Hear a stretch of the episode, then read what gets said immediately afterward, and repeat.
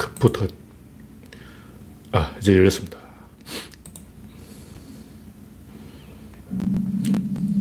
네, 현재 두 명 시청 중. 화면에 이상이 있으면 말씀해 주시기 바랍니다. 랜디 로저님, 아임슈타인님이 일발을 끊어주셨습니다. 김병수님, 강봉수님, 어서오세요. 간밤에 비가 좀 내렸죠. 저 몰랐는데 뭔가 자다가, 아, 어제 68.1mm, 오늘 4.5mm, 뭐야, 밤사이에 뭐 전쟁이 있었나?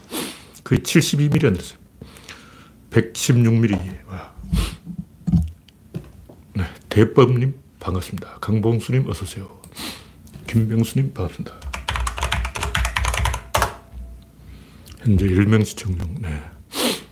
전국적으로 비가 왔는지는 잘 모르겠어요. 서울에는 거의 밤사이에 70mm가 왔어, 70mm. 부여에는 50, 70. 부여에도 한 그 정도 왔네. 그 전국적으로 온 것 같아요. 경상도 이렇게 다온 것 같아. 경상도는 얼마 왔는지 좀 봐야 되겠습니다. 네, 경상도는 10mm, 11mm 왔네. 와. 경상도 안동 지역, 다른 지역은 모르겠습니다. 이건 전국적으로 밤사이에 비가 조금 온 것 같아요. 10mm 와서 송이버섯 나겠냐고. 네. 그레스방님, 홍택중님, 박영진님, 영원중님, 그레이터님 반갑습니다. 현재 22명 시청 중. 네. 22명이기 때문에 최정수님 어서오세요. 박준범님 반갑습니다. 네, 23명.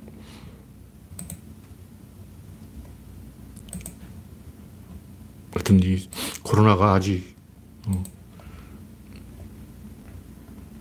확실히 안 잡히고 있죠. 근데 일본을 보면 뭔가 이 좋은 조짐이 있어요. 일본은 이 조, 검사를 별로 안 하는 것 같은데 어쨌든 사망자는 더 늘어나지 않고 확진자는 엄청 줄었어요.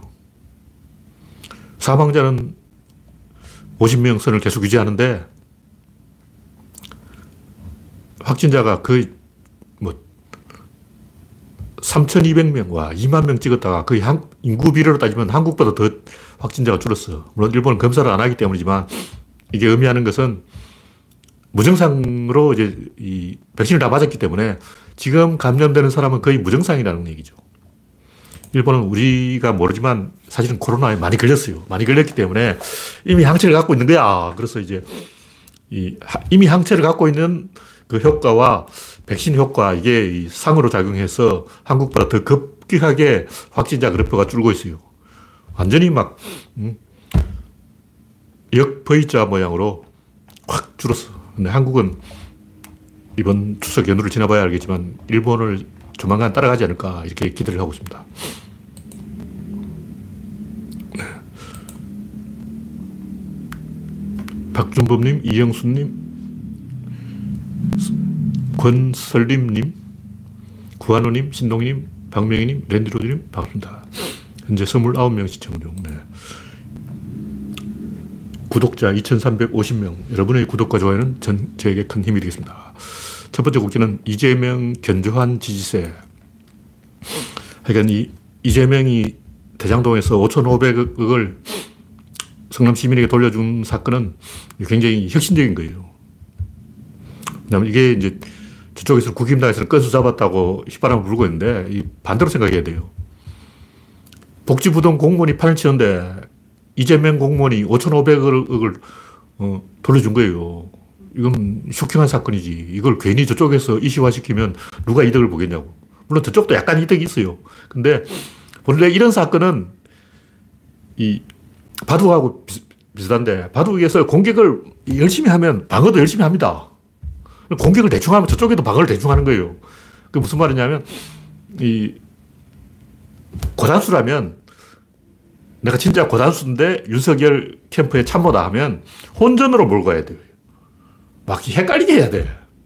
그래야 이 덜컥수 뭐 이런 게 나와가지고 이기는 승산이 생기는 거예요. 그 꼼수라도 써먹지. 근데 이 치열하게 팽팽하게 붙으면 초반부터 치열하게 붙으면 덜컥수고 이런 게 안 나와요. 그러니까 이렇게 치열하게 붙으면 어떻게 되냐 51대 49로 딱 한 끗 발 차이로 지게 되는 거예요. 윤석열이. 다시 말해서 이기는 쪽은 일단 뭐 이제 경마장이라고 치자. 우리는 이 하수들은 999를 노려요. 고배당을 노린다고. 근데 고수들은 1.2배를 먹어. 일단 여러분이 10만원 가지고 경마장에 가, 갔을 때는 10만 원 다 망하든지 아니면 999를 찍어서 어, 500만 원을 상금으로 받아오든지 그 둘 중에 하나 아니야. 근데 재벌들은 그런 경마 안 해요. 재벌들이 10만 원 넣어가지고 500만 원 받아가라. 그 관심 없어. 500만 원이 돈이냐고. 재벌들은 어떻게 하면 거기다가 100억을 때려박아요. 자기가 직접 하는 게 아니고 사람들 지켜가지고 100억을 때려박는다고. 그 100억을 넣어서 그 100배인 천억 1조 원을 따냐? 그건 아니죠. 100억을 넣어서 얼마를 따냐면 110억을 따. 10억을 따도 부자 입장에서는 많이 먹은 거지. 하수들은 어떻게든 구구를 찍어서 고배당을 먹으려고 하지만 그 고수들은 저배당을 노려요. 그걸 대길이라 그러는데 아, 이런 또 뭐 경마 이야기는 다 옛날 이야기고 하여간 우리가 고수의 관점에서 보자고. 반집성을 노리는 거예요. 이창호 바둑을 둔다고. 그러니까 난전을 유도해서 어, 판을 혼탁하게 만들어서 헷갈리게 해야 되는데 지금 이 윤석열이 쓰고 있는 작전은 반집 차이로 패배하는 밑에서 치고 올라가는 힘이 셀수록 위에서 누르는 힘도 강해지는 거예요. 그래서 거의 막 눈 터지는 개가 바둑이 되어버리는데 그럼 이창호 이기는. 왜냐면 이창호가 계산을 더 잘해. 그 보통 보면 이런 게임에서는 이 우연성의 여지를 줄여주는 게임에서는 항상 조금이라도 눈꽃만큼이라도 앞서 있는 쪽이 이겨요. 지금 누가 앞서 있냐고. 지금 보면 여러 가지 측면에서 우리 쪽이 더 유리하게 일단 문재인 대통령 지지율이 높고 또 북한 문제로 바이든과 김정은이 만날 확률이 높고 또 코로나가 종식될 확률이 높고 또 우리가 촛불을 다시 들 확률이 높고 지금 네 가지 이벤트 남아 있어. 코로나가 언제 끝나면 11월에 끝나. 그럼 12월부터 우리 다시 촛불을 들어. 제1 촛불 점수 플러스 1. 남북 해빙 점수 플러스 2. 이 하나하나 카운트 해보자고. 우리한테 유리한 수만 변수 4개. 저쪽에 유리한 수만 변수 몇 개냐 세보라고. 이 주사 뚫지 마. 이 계산 안 되냐? 물론 윤석열은 IQ가 돌이기 때문에 이런 계산 못 하지. 진중권 같은 또라이들은 이런 거 계산 못 해요. 고단수는 아는 거야. 그러니까 5,500억을 이재명이 시민에게 돌려준 사건을 물론 이걸 가지고 시비를 할 수도 있어요. 왜냐하면 새로운 사건이야. 이전에 이런 게 없었어. 공무원이 막 5,500원을 막 시민한테 나눠주고 이런 게 어딨어. 이 새로운 일이기 때문에 이게 뭐야 이거 이래가지고 김부선도 막 바숟가락 걸치고 막 나한테 미리 이야기했으면 어, 그거 안 찔렀지 그러고 막 이러고 있는 거야. 그러니까 이, 이거는 뭐냐면 양쪽에 다 이득이 되는 사건이에요. 다시 말해서 요 대장동 사건은 윤석열도 이득을 보고 이재명도 이득을 본다고. 둘다 이득을 보면 누가 이기냐? 조금이라도 앞서 있는 쪽이 이겨요. 반 걸음이라도 앞서 있는 쪽이 무조건 이겨. 내가 윤석열이라면 오히려 이 반대로 찔러가지고 판을 헷갈리게 해서 어리둥절하게 만들어 버릴 거예요. 그러니까 이재명 지지율과 윤석열 지지율을 같이 낮춰버리는 정책을 써야지 이렇게 첨예하게 맞부딪혀 올라가는 거는 그리고 어떻게 되냐면 이런 일이 계속 벌어지면 홍준표하고 유승민, 이낙연 이런 사람 유탄을 만든 거예요. 양강 구도를 만드는 게임이라는 거죠. 그러니까 제가 하고 싶은 얘기는 이 추석을 앞두고 기레기들이 일제히 가짜 여론조사로 융단 폭격을 했어요. 제가 전부 가짜예요. 응답률 20%안 넘어가는 거는 일단 가짜로 보면 돼요. 특히 ARS는 전부 가짜예요. 할배들밖에 대답 안 해요. 천명 정도 조사해가지고 그 무슨 의미가 있냐고. 천 명이 응답한 사람이 천 명이라면 실제로는 그 수십만 명한테 전화를 해야 되는데 지금 뭐 어디 게시판 읽어보니까 음, 직원 한두 명 놔두고 엉터리로 운영하는 여론조사 업체가 굉장히 많은 거예요. 돈 아끼려고. 여론조사에 그 하나하나 제대로 하려면 비용이 장난이 아니게 들어가요. 한, 일일이 다 전화해가지고 물어봐야 되는데 그냥 자동 응답기로 엉터리 여론조사를 하는 거죠. 근데 보통 다른 사건은 이런 여론이 이 자동 응답을 해도 되는데 정치적으로 첨예한 상황에서는 이게 반대로 가는 거예요. 그러니까 일단 뭐 축구를 하는데 한국 팀 응원하냐, 일본 팀 응원하냐 이런 거는 AR에서도 해도 정확도가 있다고. 근데 정, 대선은 또 다르잖아. 어. 생각을 좀 해봐야 돼요. 정도로 이야기하고, 네. 현재 48명 시청 중입니다. 다음 꼭지는 부모에게 도움이 안 되는 대통령 자식들. 윤석열이 이 문준용 씨에 대해서 시비를 걸었다가 하루 만에 철회했는데 그거는 윤석열 입장이고 윤석열 또 진중권 말 듣고 갑자기 또 이상한 짓 하는 거고 제가 볼때 이거 문주 대통령 아들이 대통령한테 도움되는 꼴을 제가 본 적이 없어요. 제, 제가 문준용이라면 최대한 그 뉴스에 안 나타나는 그런 행동을 하겠는데 솔직하게 말해서 이게 옳고 그름을 떠나서 심리를 분석해 보자고. 대통령 아들 좀 되면 주변에 그 따라붙는 인간들이 있어요. 아부꾼들이 있어. 적극적으로 물리쳐야 돼요. 그 사람들이 내 입에 달콤한 얘기만 하는 거예요. 근데 문, 내가 문준영이라고 치고 아부꾼들이 와서 막 형, 형 하고 뭐, 뭐 좋은 건수 있다 그러는데 들어보니까 불법도 아니고 그 사람들이 날 띄워주려고 하는데 아, 프라이드죠. 아, 자,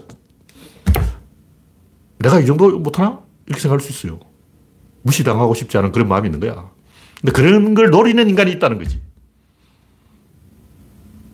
제 이야기 뭐냐면 문준용 씨가 법을 어겼다 이런 게 아니고 문준용 씨를 최고야 형님 최고라니까 세계적인 작가야 이런 거에서 뭔가 이득을 노리는 인간들이 있다는 거예요.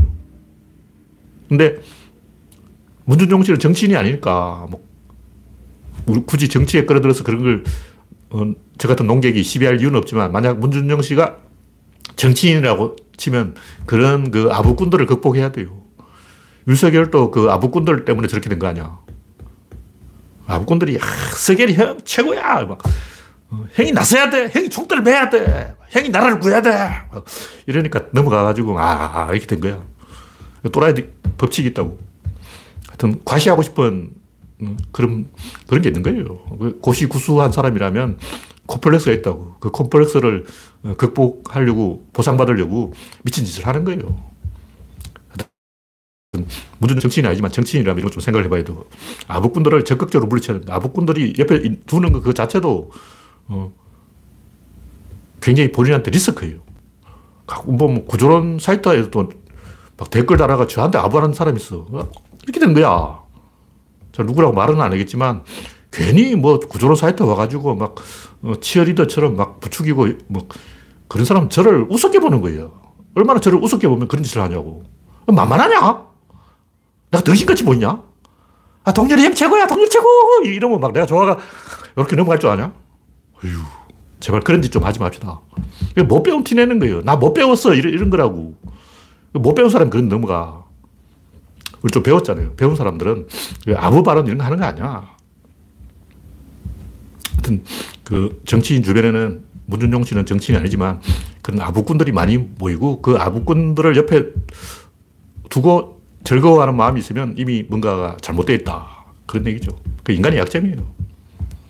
다음 곡지는 북한의 정신력 타령, 사상, 뭐 태도를 강조한다. 이게 뭐 옛날부터 뻔히 나왔던 얘기예요. 이 중공군이 이제 6.25 때 어떤 작전으로 내려왔냐. 모택동은 맨날 정신력 뭐 이런 거 강조하고 팽덕회는 보급이 중요하다. 이렇게 했는데 팽덕회가 뭔가를 좀 아는 사람이고 모택동은 아무것도 모르는 사람이라는 게 다 들통났죠. 군사 전문가들, 이제 밀리터리 마니아들이 하는 얘기야. 모택동의 정신력 강조하는 바람에 중공군이 쓸데없이 이유 없이 안 죽어도 되는 숫자가 죽은 숫자가 10만 명이다. 뭐 이런 얘기 있어요. 이승만도 그런 짓을 많이 했는데 전쟁은 그 실무자들이 이렇게 의사결정을 잘해서 이기는 거지. 막, 어, 나팔 불고 막 북치고 장구 치고 뽐뿌질 하고 치어리더 덕분에 이기는 게 아니에요. 무슨 얘기냐면 김어준 덕분에 우리가 선거 이기고 그런 게 아니라고. 조중, 조중동 덕분에 선거 이기고 그런 게 아니에요. 근데 우리가 이미 이기기로 결정됐을 때 김어준 활약하면 더 많이 이길 수가 있어. 다시 말해서 51대 49인데 우리가 51을 이겼다. 이때 김어준 활약하면 이렇게 차이가 벌어지는 거죠. 마찬가지로 윤석열이 이겼다. 그때 조중동이 뻔뿌질하면 이렇게 차이가 벌어져요. 근데 지는 것을 이기게 하거나 이건 불가능해요. 49를 51로 못 만들어. 이미 51로 이겨 있는 선거를 더 크게 이기게 하는 거예요. 그게 치어리더들 하는 거지. 이미 이긴 선거를 이기게 하는 거지, 진 선거를 이기게 하는 치어리더는 없어요. 정신력이라는 것은 이미 이긴 선거를 더 크게 이기게 하는 거예요. 지는 전쟁을 못 이긴다고. 그래서 무슨 얘기냐면, 뭐, 프로 야구를 제가, 제가 야구 팬도 아니에요. 야구를 가끔 가지고 얘기하는데, 정용진이 이제 SSG를 엄청나게 뽐뿌질 해가지고 SSG가 이 초반에 조금 성적이 낮죠. 근데 후반에 다시 이제 후달려가지고 지금 키움하고 롯데하고 세 팀이 나란해. 삼형제가 됐어요. 옛날에 엘로끼였는데 지금은 S키 로치 됐어. S키 로치 됐어. 삼형제가 됐는데 제가 볼 때는 정용진이 그런 짓을 한 것은 이건 다 나이 덕분이야. 내가 정신력을 강조했더니 선수들 정신력으로 이겨버렸어. 역시 내가 명장이야.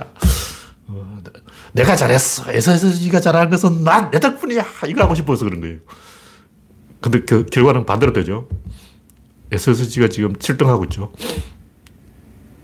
실력만큼 해야지. 그러니까 억지로 안 되는 거예요. 물론 이제 1위 하는 팀엔 정신력 효과가 있어요. 지금 KT가 1위인데 KT가 2위하고 이렇게 크게 격차가 났잖아요. 그게 정신력이라고. 그건 정신력 효과 맞아요. 근데, 어. 안 되는 팀은 정신력을 하든 뭘 해도 안 되는, 안 되는 거예요. 그러니까 정신력 이야기하고 노력 이야기하는 것은 감독이 선수 탓하는 거예요. 왜냐하면 정신력이나 노력은 감독이 어떻게 할 수 없어. 감독이 작전으로 막 정신, 정신작전, 노력작전 이런 거 없다고. 그러니까 선수 탓하는 거예요. 그는 아마추어에는 그게 먹혀요. 근데 우리는 프로잖아. 물론 우리나라 야구는 사실 아마추어에 가깝지만 프로일수록 정신력 가지고 안 된다. 그런 얘기죠. 다음 곡기는 전쟁 자본주의. 미국이 이 9.11 테러로 3,000명 죽고 반대로 100만 명을 죽였어요.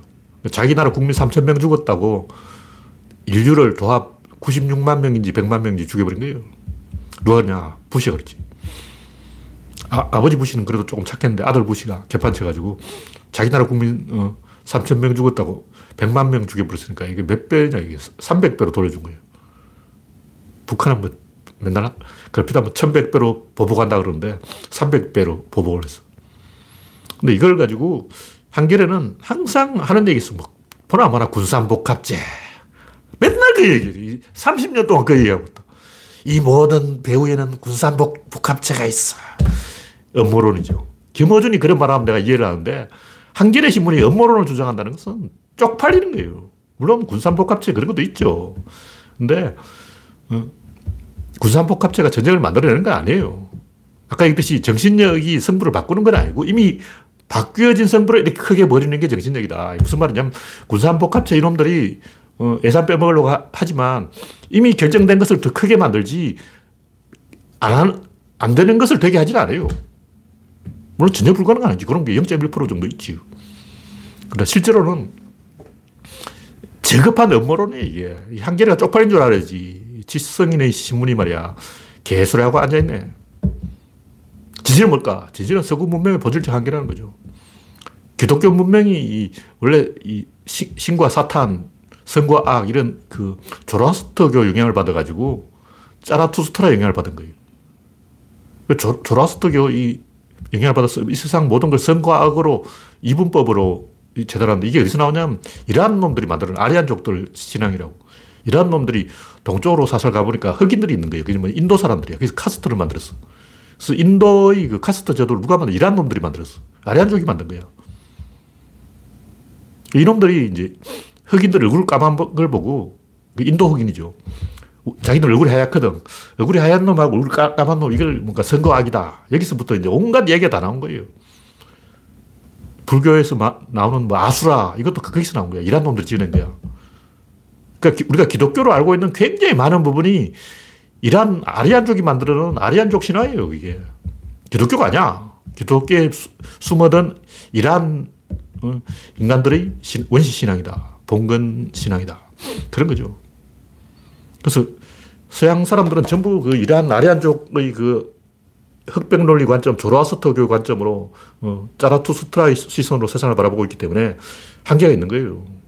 근데 지식인들도 그렇다고. 글자 배운 놈이나 못 배운 놈이나 다 똑같아. 미국은 걸핏하면 부패가 그런데 부패 타서도 굉장히 비열한 거예요. 뭐가 부패야? 부패가 뭐냐면 부족으로 서로 갈라져가지고 예를 들면 이라크라고 치고 수니파가 잡고 있는데 시아파가 70%야. 그러면 수니파가 아무리 해도 시아파한테 인정을 못 받아요. 일단 내가 이라크의 위대한 대통령이 됐어. 근데 저쪽이 수니파야. 그 수니파는 일단 수니, 시아파는 시아파 아니면 인정을 안 해. 그럼 자기 한계를 알아버린 거예요. 그럼 어떻게 냐 돈을 모아. 그래서 부패가 일어난 이유는 부족이 다르기 때문에 서로 부족이 다르면 터치하기 없기 되기 때문에 꿈이 없어요. 무슨 얘기냐면 옛날 홍콩에서 경찰서장 한 사람은 다 사마페하고 결탁이 있어. 그러니까 모든 홍콩 경찰서장은 사마페의 꼬붕이라고 보면 돼요. 그럼 영국인들 딱 보기, 아, 저 홍콩 놈 새끼들 전부 부패했네. 왜 홍콩 놈들은 대가리가 썩었을까? 왜 홍콩 놈들은 부패에 빠졌을까? 왜 홍콩 놈들은 다 마피아하고 결탁했을까? 재수 없는 홍콩 놈들 이런다고. 그게 인종차별 아니야. 홍콩 경찰서장이 부패한 이유가 뭘까? 경찰서장이 올라갈 수 있는 최대 한계야. 그 이상 못 올라가. 부패할 수밖에 없지. 그러니까 홍콩에서 경찰서장 되면 3년 안에 한 재산 털어먹고 영국으로 튀어야 돼요. 3년 안에 털어먹고 영국으로 튀어야지 홍콩에 계속 남아있으면 안 돼. 그럼 사마패한테 맞아 죽어. 그러니까 홍콩의 모든 경찰서장은 다 부패한 거예요. 근데 지금 없어졌어. 더 이상 승진할 수 있으면 인간이 부패를 안 해요. 왜 더 이상 승진할 수 없다고 생각할까? 부족 때문에 그래. 아프간, 뭐 이라크 이런 데 가면 부족이 300개야. 온갖 부족이 다 있어요. 그럼 그 인간이 최대로 클 수 있는 한계가 그 부족의 족장, 곡, 여기까지 못 올라가는 거예요. 요 이상 올라가려면 카스트가 달라. 그러니까 카스트와 비슷한 그런 어떤 유리천장이 있어요. 그럼 여자들은 성질이 안 된다고 치면 어떻게, 그, 그때부터 이상한 짓을 하는 거야. 그러니까 내가 여직원이라고 치고 이 회사에 이사 자리는 다섯 자리밖에 없는데 이미 여자 이사가 한 명 있어. 여자 몫은 이미 누가 차지해버렸다. 그럼 나는 이사가 될 수 없네. 그럼 나는 이제 뭘 하지? 부패를 해야 되는 거예요. 삥땅을 해야 돼요. 옛날부터 그뭐 여직원들이 회사 돈을 빼달렸다 이런 게 많, 많아요. 왜 그럴까? 그것밖에 할 수 없어. 그냥 성질이 안 되니까. 다시 말해서, 저, 이라크라든가 아프간이라든가 뭐 동남아라든가 부패하는 모든 나라의 공통점은 유리천장이 있어. 그 이상 절대 못 올라가. 그러면 그때부터 부패가 시작되는 거예요. 그걸 가지고 진실을 가지고 이야기해야지 뭐, 어, 별 거짓말 다 하는 거야. 이게 다 아프간 정부의 부패 때문이야. 탈리반한테 먹힌 것은 아프간 놈들이 부패해서 그래. 지들이 잘못한 거지.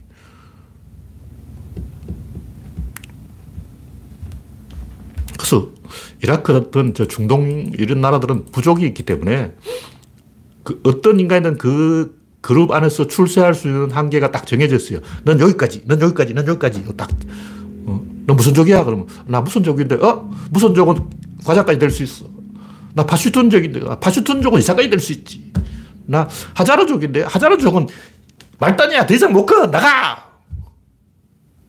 그 종족, 부족 이름만 알고 너는 계장, 너는 과장, 너는 이사, 너는 사장 다 올라가는 거 다 정해져 버리는 그게 부패라고. 근데 뭔 딴소리 하고 있냐고. 그게 다 인종차별 아니야. 하여튼 한겨레가 이야기하는 뭐 군산복합제가 어떻고, 뭐 미국이 이야기하는 부패가 어떻고, 전부 거짓말이에요. 한겨레나 미국이나 거짓말 동맹을 맺고 있는 거야. 진실을 이야기하자고. 부족주의가 본질이라고. 그 부족주의가 기성을 부리면 우리나라 조선시대하고 비슷해서 상놈은 어디까지 올라갈 수 있고 서자, 을자는 어디까지 배설할 수 있고 뭐 그런 게 있어요. 을자는 종 오픈까지 할 수 있다. 뭐 이런 게 있어. 그더 이상 못 올라가면 그때부터 부패하는 거야. 그런 구조를 가지고 이야기해야지 맨날 뭐 개소리 하고 있네, 진짜. 네. 그 계급이 그냥 계급이 아니고 핏줄 계급이면 이건 진짜 답이 없는 거예요. 차라리 산업공상 1계급은 돈이 많으면 올라갈 수 있어요. 돈을 잔뜩 벌어가지고 뇌물 주면 출세할 수 있어. 근데 이 부족 계급은 이거는 진짜 답이 없는 거예요. 일본으로 말하면 브라꾸민. 브라꾸민 출신은 출세를 못하는 거예요. 요즘은 이제 안 그렇겠지만 70년대까지 그랬어. 70년대까지 일본은 재벌들이 회사에 브라꾸민 장부를 놔두고 너 어디 출신이야? 해서 동네 딱 알아내서 브라꾸민 딱 알아내면 어, 줄, 빨간 줄 쫙 꺼버리는 거예요. 그럼 그 사람 출세를 못해. 이직도 못하고 잘려버리는 거죠. 네, 블랙리스트죠. 네, 다음 곡지는 인간은 상호작용하는 존재다. 그 일본의 어떤 지하철역에 이게 박철현 님이 페북에 올리는 건데 지하철 자살 명소가 있는데 우리나라는 이미 칸막이가 돼 있어서 자살 못 하죠. 근데 일본에는 그 아직 그게 없는가 봐요. 자살할 수 있는데 거기 약간 커버라서 딱 자살하기 좋은 자, 자리라는 거 다른 사람이 잘 못 보기 때문에. 그 앞에, 맞은편에 거울을 딱 설치해놨더니 사람들이 자살을 안 하더라. 하는 거예요. 이 말은 무슨 말이냐면 인간들은 상호작용하는 존재이기 때문에 말을 잘 듣는 거예요. 자살하지 마. 그럼 자살 안 해. 근데 우리나라 사람들은 어떻게 생각하냐면 너 자살할 용기, 그 대단한 용기가 있구만. 용기가 있어서 자살하네. 자살할 용기로 살아보게. 뭐 이러는 거예요. 그럼 뭐냐면 자살할 용기가 있어서 자, 살한다 이런 생각은 그걸 상호작용이 아니라 일방작용이라고 생각하는 거예요. 자살할 용기가 있어서 자살하는 게 아니고 자꾸 너 자살해, 자살해, 자살해 하고 압박을 넣으니까 자살하는 거죠. 노무현 대통령이 용기가 있어가지고 막 자살할 용기로 자살해버린 게 아니고 진중권이 자살해, 자살해, 자살해 하고 시켜가지고 자살한 거라고. 뭐 시키는 나쁜 놈이지. 그 누가 어떤 형태로 그렇게 자살해, 자살해, 자살해 하고 시키는지 그걸 조사해야 돼요. 일본에는 이지메고 한국에는 왕따인데 주변에서 개입하는 게 문제라는 거죠. 인간을 궁지로 몰면 자살할 수밖에 없는 거예요. 궁지니까. 이쪽에 부딪혀 저쪽에 부딪히다 보면 아, 이거 내가 죽어야 되는구나 이렇게 되는 거죠. 그래서 무슨 말이냐면 자기 자신이 생각을 해서 아 자살해야 되겠다 이렇게 해서 자살하는 게 아니고 환경의 압박에 의해서 그런 쪽으로 몰리는 거예요. 그럼 어떻게 해야 될지 몰라. 빠져나오지 못하는 거죠. 수렁에서 못 빠져나온 거예요. 그 누군가 외부에서 꺼내줘야 돼. 자살하려고 하는데 누군가 말을 딱 걸면 자살 안 해요. 자살하려고 저 아저씨 서 있으면 아저씨 거기서 뭐해요? 하고 말하면 자살 안 한다고. 자살하지 마라 그러니까 자살 안 하는 거고 자살하라 그러니까 자살하는 거예요. 물론 너 자살해 이렇게 말하진 않죠. 근데 가만히 들어보면 그게 자살하라는 얘기 그런 경우가 진짜로 많다. 그런 얘기죠. 네. 다음 곡지는 코로나 19를 못 때려잡은 인공지능의 딜레마예요. AI가 이 코로나에, 코로나 19에 활약을 못 했는데, 제가 여러 번 했던 이야기지만, 인공지능이라는 건 사실 지능이 아니에요. 그 도구야, 도구. 뭐 도구와 지능의 차이가 뭐냐. 지능은 상호작용이고 도구는 일방작용이죠. 지금까지는 일방작용을 하기 때문에 지능이라고 볼 그런 근거가 없어요. 물론 조금 요만큼 있어요, 요만큼. 예를 들면 그 알파고가 새로운 수를 막 찾아내고 막 하는 것은 약간 지능이라고 부를 수 있다. 그렇지만 전체적으로 보면 제가 볼 때 AI는 도구지 지능이 아니에요. 시력이 좋다거나 귀가 잘 들린다거나 냄새를 잘 맡는다거나 개가 막 어, 냄새를 맡아서 범인을 찾아낸다고. 그 개가 후각 지능이 발달해가 아, 저 개는 후각 지능이 뛰어나군. 그게 아니고 그냥 냄새를 잘 맡는 거야. 코가 좋은 거지. 그래서 아무리 개가 이 코가 좋다고도 사람이 범인의 그 어, 냄새를 묻혀가지고 요게 범인 냄새야 추적해 하고 걔한테 알려줘야 된다고. 그래야 걔가 추적하지. 그걸 안 알려주는데 걔가 알아서 막 지나간 사람 추적하고 그건 아니라고. 그래서 상호작용이라야 진행이다. 뭐 이런 얘기를 하는 거고. 네, 다음 곡기는 과대평가된 제갈량. 이게 얘기를 여러 번 했는데, 제갈량의 천하 3분지계라는 게 천하를 셋으로 나눈다는 게 아니고 셋으로 나눈 다음에 조조를 죽인다는 거예요. 그러니까 천하를 셋으로 나누면 3분의 1 먹자. 이건 천하 3분지기 아니에요. 근데 유방이 서쪽으로 들어갔다가 한중에서 탈출한 적이 있기 때문에 유방을 따라서 서쪽으로 가면 뭐가 되지 않을까 이렇게 생각은 할 수 있는데 제가 볼 때 이 제갈량의 모든 이 의사결정은 실패예 실패. 제갈량이 전쟁을 제대로 한 적이 하나도 없어. 업참마소, 그거는 마속이 잘못한 게 아니고 제갈량이 잘못한 거예요. 지가 전략을 잘못 짜놓고 부한테 책임을 떠넘긴 거지. 장합이 그렇게 빠르게 돌파할 줄 몰랐지. 마속이 진 것은, 물론 싸움에 진 것도 있지만, 그거는 제가 볼 때 마속이 아니라도 졌어요, 그거는. 이미 장합이 순식간에 거기까지 와버렸다면, 그 끝나는 얘기야. 어, 돌파당했으면 끝이라고. 그러니까, 제갈량은 유비를 서쪽으로 끌어가서 꼴바에 가둬버린 거죠. 그게 뭘 잘했다는 거야. 제갈량은 과학자예요. 명재상이고 일중독자고 천재야. 근데 전쟁을 잘하는 건 아니에요. 전쟁이라는 것은 내가 잘해야 되는 게 아니고 상대방이 잘못해야 돼. 아까 얘기했잖아요. 윤석열과 이재명이 이 51대 49로 막 이쪽에서 계속 뚫으면 어떻게 되냐. 그럼 여기서 계속 도강이 되는 거예요. 제갈량이 매수 찌르고 들어오니까 위나라도 여기서 계속 때려 박았다고. 제갈량 찌를 때면 사마이가 와서 때려 박아버린 거야. 그럼 어떻게 되냐? 희망 고문이지. 이게 윤석열 고문이라고, 제갈량 고문이. 그러니까 제갈량이 계속 어, 북쪽을 뚫으려다가 사마이한테 계속 막힌 게 이게 지금 윤석열이 이재명을 때리다가 방어에 맥을 못 추는 그거하고 똑같은 거예요. 우리는 이제, 아, 사마이가 방어의 달인다. 그런데 개코나. 그럴 리가 있나. 그 개소리 하고 있네. 딱 봐도 거짓말 하냐. 무슨 사마이가 방어의 달인이야. 그냥 제갈량이 계속 이러니까 어린애도 그건 계속 이, 이건 해요. 막는 건 너무 쉬워. 의외성을 찔러야 되는 거예요. 전쟁이라는 것은 불허의 기동을 해야 돼요. 이쪽을 간다 해놓고 이쪽으로 가야 돼. 그러니까 제갈량 어떠냐면, 우리는 장기전을 한다. 우리는 10년 동안 준비해서 20년 동안 공격한다. 그러고 죽, 죽어버렸어요. 젊은 사람인데, 제갈량의 방법이 성공하려면 제갈량이 한 20년 더 살아야 돼요. 제갈량이 20년 더 살았으면 성공했을 수도 있어요. 제갈량이 군사 전술로 봤을 때는 최악이에요, 최악. 내가 지금 뭐 그쪽에 관심이 없어서 더 이상 이야기를 안 하겠지만, 하나하나 이야기하면 삼국지 많이 하더라고 이야기를 한다면 책이 10권 나와. 그러니까 제갈량이 장기전을 하면서 위나라의 내분을 기다려가지고 서량의 그 강족들을 데리고 판을 한번 만들 수는 있었어요. 근데 아까 얘기했듯이 공격을 열심히 하면 방어도 열심히 하기 때문에 아무런 의미가 없는 삽질이라는 거죠. 오히려 위헌의 그 개책이 현실력 있는 거예요. 허허실실이라고. 이쪽으로 간다 그러면 이쪽으로 가야 돼.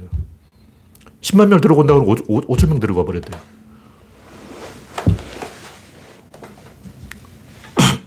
등해가 그 위원의 계책이 옳다는 걸 증명을 해버린 거예요. 물론 위원이 등해만큼 잘하는지는 알 수 없지만 등해의 전술이 먹혔다는 것은 위원의 전술도 먹힐 수 있다.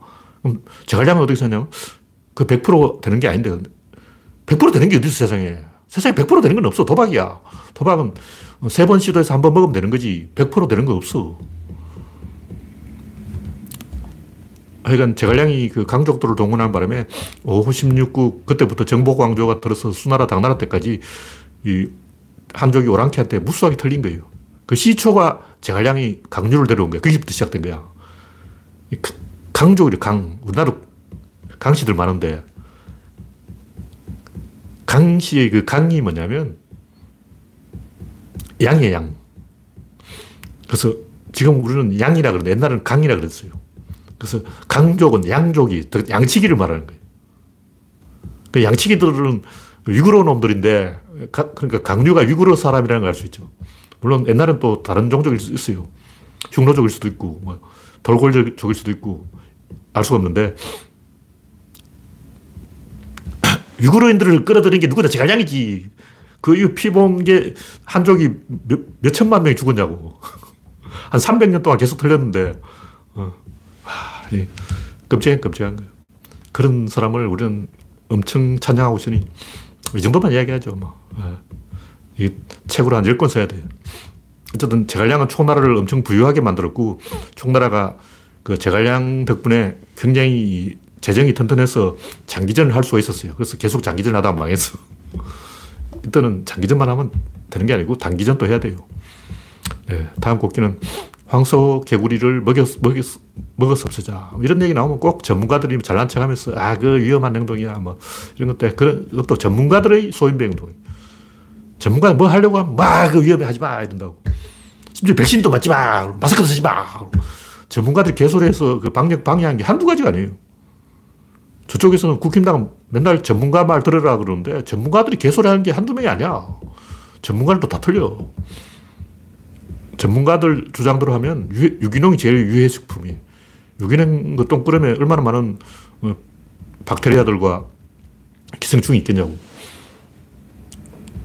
근데 조금 텃밭에 유기농 하는 건 괜찮아요. 마찬가지로 황소개구리 그 해로움 얼마나 해롭겠어. 괜찮아, 괜찮아.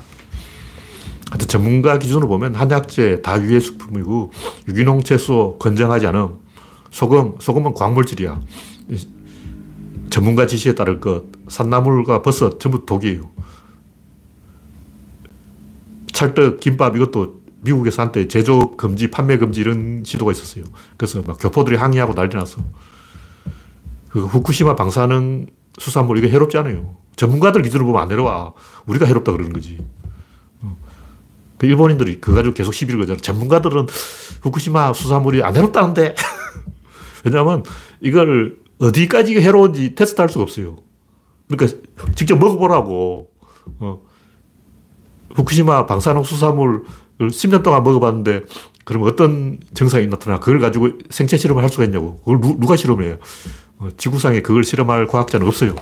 그러니까 후쿠시마 방사능 수산물이 해롭다는 증거를 만들어낼 수 있는 과학자는 지구에 없는 거예요. 하여튼 이런 거는 지식인들의 권력의지, 소인배의 권력의지다. 네, 다음 곡지는 아인슈타인 딜레마. 사람들이 쉬운 것을 어렵게 설명하는 재주가 있는데 제가 옛날부터 써먹는 라고 한다의 법칙. 누가 뭐라고 하면, 아, 쟤는 그렇게 말하는구나. 이렇게 이제 납득을 하면 돼요. 옛날에는 시공간은 절대적으로 휘어지지 않는다 생각했는데, 아인슈타인이 시공간이 휘어진다 그런 거예요. 그럼 누구 말이 맞을까요? 아인슈타인 말이 맞냐? 아니면 그 옛날 뉴턴 시대의 말이 맞냐? 어느 쪽이 옳다, 맞다, 틀렸다 할 수 없어요. 그 상대적인 거야. 중요한 것은 아인슈타인 방법을 따를 때 더 계산이 정확하고 쉽다. 이게 지름길이다. 어, 뉴턴식으로 하면 뭔가 골치 아프다. 이, 이거라고. 그러니까 달날에 로켓을 먼저 보는 놈이 이기는 거예요. 막 말로 열심히 따지는 필요 없어. 현장에 실제로 증명하는 놈이 먹는 거라고. 어쨌든 제가 볼때 아인슈타인 말도 개소리고 뉴턴 말도 개소리인데 양파 껍질 한층 더 벗겨야 돼요. 이 단계에서 답이 안 나와. 근데 이 지금까지 아인슈타인 방법으로 먹히니까 하는 거예요. 그러니까 지평선의 비유라는 게 뭐 재미있는 비유이긴 하지만 이해하기는 쉽죠. 근데 제가 볼 때는 단순히 이 노이즈 제거예요, 노이즈. 천문학자들이 이 별을 관측해서 사진 딱 찍어가지고 딱 비교를 하는데 여러 가지 천문학 실험을 저번에 무슨 뭐 힉스 입자 이런 거 발견할 때도 엄청 그 테스트를 많이 하잖아요. 과학자들이 그걸 가지고 6개월이나 분석하고 있다고. 실험 오늘 했어. 그럼 내일 발표해야 될 거 아니야. 근데 왜 내일 발표 안 하고 6개월 후에 발표하냐고. 6개월 동안 뭘 하냐면 노이즈를 잡아요. 거기서 뭔가 장비로 측정을 했는데 그 측정 값을 가지고 외부 교란 요인을 계속 제거해 나가는 거예요.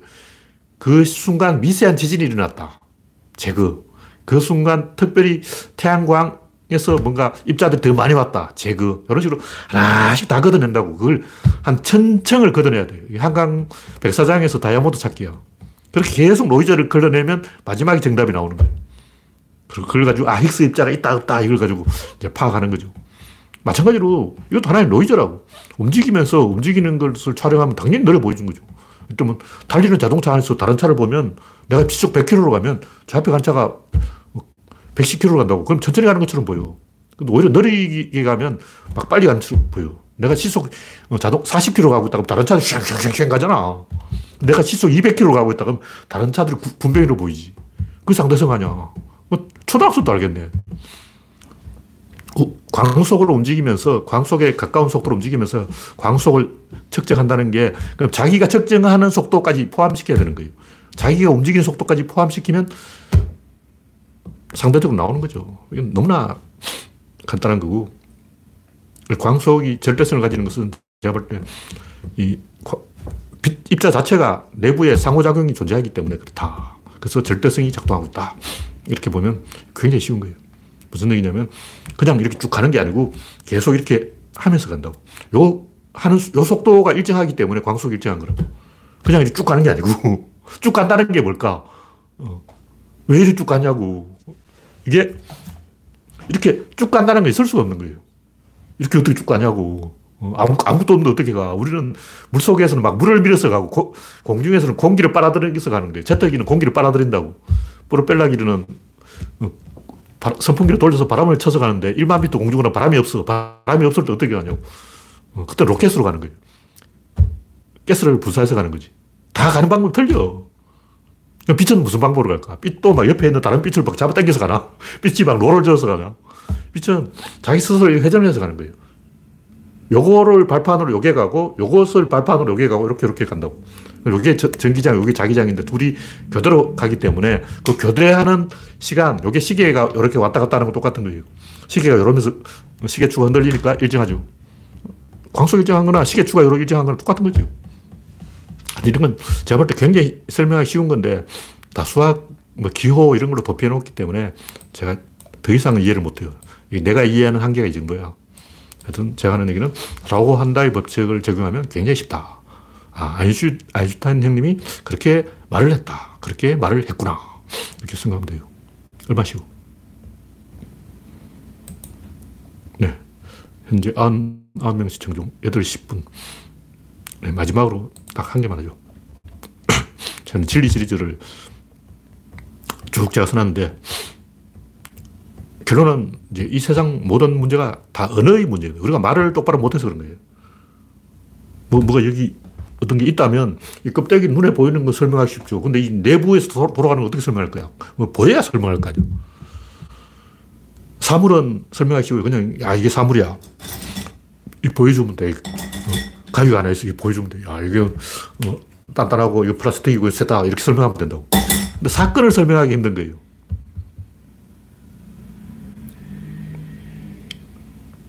옛날 이제 권투 선수가 권투를 중계하는데, 어?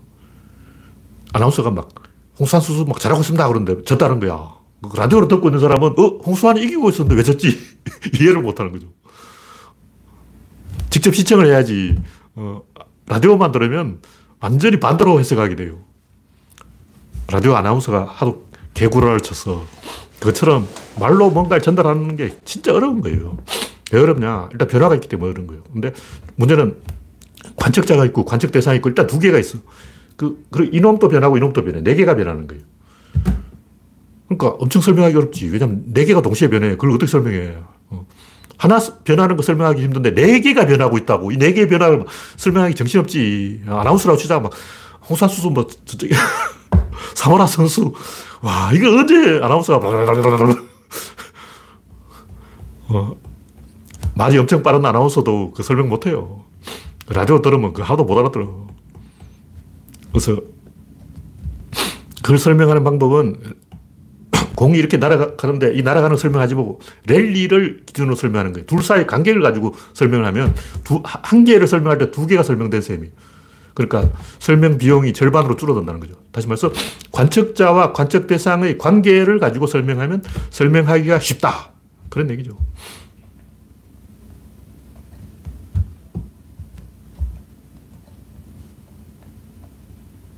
그러니까 우리가 이, 이 우주의 그 과학의 근본적인 비밀 연떡이 인과율이고 이건 모든 사람이 다 알고 있어요. 근데 나무위키 검색을 해봐도 위키 백과를 뒤져봐도 인과율이 뭔가 제대로 안 써놨어요. 그냥 그런가 보다. 원리 있고 결과가 있더라. 경험칙이에요. 봄에 씨앗을 뿌리니까 가을에 수확이 풍성하더라. 때리면 아프더라. 밥을 먹으면 똥이 나오더라. 경험을 가지고 인과율을 얘기한다. 과학적인 설명을 못 해. 왜냐하면 사건이라는 개념이 없기 때문에 이걸 설명하면 사건이라는 개념이 있어야 하는데 사건이라는 개념 자체가 없어요. 사물은 설명하면 돼. 아, 이게 빛이다, 나무다, 이 설명하면 돼. 근데 사건을 어떻게 설명할까? 사건을 설명 못 하는 거죠. 사건을 설명하는데 일단 두 사람이 연애를 하고 있다. 그걸 설명을 해야 돼요. 아, 프로포즈를 했습니다. 아, 지금 어, 프로포즈를 수락할까요? 하고 막 아나운서가 막 중계방송 하는 거야.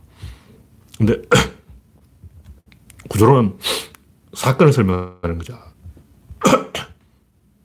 제가 이게 이야기해도 힘들어, 힘들어. 그래서 우리가 이 오류에 빠지는 이유는 이 세상 모든 것을 일방작용으로 보고 있기 때문인데 우리는 상호작용으로 봐야 된다. 그리고 서양의 과학의 기반은 인과율인데 인과율은 시간 순서가 있어요. 원인과 결과 사이에 시간이 걸려요. 시간 중심으로 생각하는 거예요. 근데 실제로 보면 우리 주변에서 일어나는 거의 대부분 사건은 공간 중심이에요. 여기 붙어 있는데 이 중에 하나가 움직이면 하나도 벌어져 버려. 한 개만 움직이는데 두 개가 벌어지잖아. 둘 다 움직인 게 아니고 둘 다 움직인 거나 이 중에 한 개를 움직이거나 똑같아요. 둘을 기대놨는데 이걸 빼버리면 이것도 자빠진다고. 하나를 움직이면 두 개가 일어나는 거예요. 그 인과율로 따지면 이게 때리면 이제 이게 자, 결과가 나와야 되는데 구조론을 보면 이게 움직이면 이것도 자빠지기 때문에 동시에 움직이는 거죠. 원인과 결과의 시간 순서가 아니야. 시간이 작용하지 않은 인과율을 조사해야 된다는 거죠. 그럼 시간이 뭘까? 시간이 뭐라, 뭐냐 하면 관측자예요. 관측자가 개입하는 그게 시간이야.